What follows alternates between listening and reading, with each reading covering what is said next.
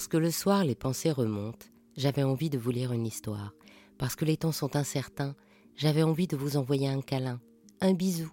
Alors je vous propose le bijou, comme un bisou du soir. Il était une fois les girandoles. Le mot est un mélange de l'italien gironda, qui veut dire faisceau, ou jet, dans l'acception de jaillir, et du latin girare, qui veut dire tourner. L'appellation girandole s'applique à plein de choses. Pour les fontainiers, c'est un faisceau de plusieurs jets d'eau. En pyrotechnie, ce sont les gerbes de fusée qui partent d'une roue qui tourne autour d'un axe vertical et qui donne lieu au bouquet. C'est aussi une sorte d'éclairage employé dans les fêtes publiques et constitué par les lignes de lampions, de becs de gaz ou d'ampoules électriques. Le mot s'utilise aussi en jardinage pour des fleurs qui forment des bouquets ou pour certaines plantes aquatiques dont les feuilles sont disposées en verticille.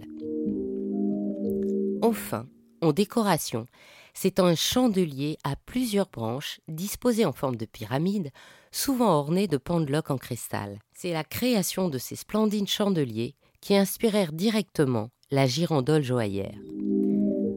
En joaillerie, c'est une boucle d'oreille constituée d'un assemblage de diamants ou de pierres précieuses, souvent de trois gouttes ou de trois pendants, quelquefois cinq, autour d'une pierre centrale. Cette innovation du XVIIe restera à la mode pendant deux siècles. L'utilisation de la girandole est intimement liée à la mode. En effet, durant la Renaissance, les fraises étaient tellement imposantes qu'elles limitaient la possibilité de pendant d'oreilles. C'est pourquoi les décolletés du XVIIe permettent enfin un véritable essor de la boucle d'oreille pendante. Les girondoles sont alors une sorte de pendant contre triple.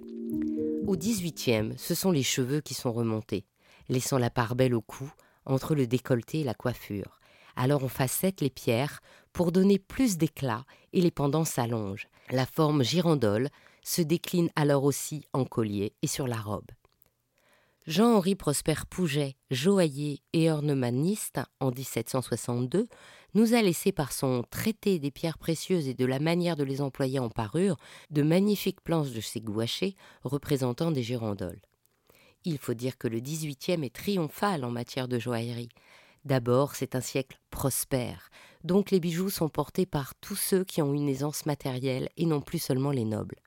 Par ailleurs, la découverte des mines de Golconde en 1726 apporte des diamants en quantité. Aux oreilles des élégantes les plus fortunées, les girandoles toutes en diamants scintillent de mille feux éclairés par les chandeliers du même nom. Puis la mode des girandoles affaiblit. Les boucles d'oreilles ont été démontées, remontées en pendentif ou sur d'autres boucles d'oreilles.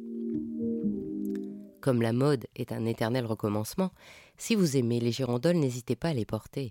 J'aime beaucoup celle de Sylvie Corbelin, une créatrice qui a commencé comme antiquaire et est également gémologue. Elle crée des pièces uniques à partir de bijoux anciens ou de très petites séries. Son univers est d'une féminité très affirmée pour des pièces poétiques aux dimensions présentes. Comme elle a un long coup de cygne, ses boucles d'oreilles et particulièrement ses girondoles le mettent très en valeur. Alors si vous aussi vous avez un joli coup et si vous aimez le mouvement des girondoles, vous trouverez chez Sylvie Corbelin votre bonheur. Par exemple dans une collection qui s'appelle Marquise, tout un programme. Une autre de ses pièces que j'adore, c'est la boucle d'oreille qui s'appelle Légère et insouciante, une néo-girandole dont les trois pendants de papillons sont montés en mobile. Dans le confinement d'aujourd'hui, légère et insouciante, c'est un véritable rêve d'après. Ainsi se termine cette histoire d'Il était une fois le bijou. Si cette histoire vous a plu, partagez-la autour de vous pour vous aussi envoyer plein de bijoux bisous et encouragez-moi en partageant et en me mettant plein d'étoiles et de likes. À demain pour un prochain bijou, un nouveau bisou du soir.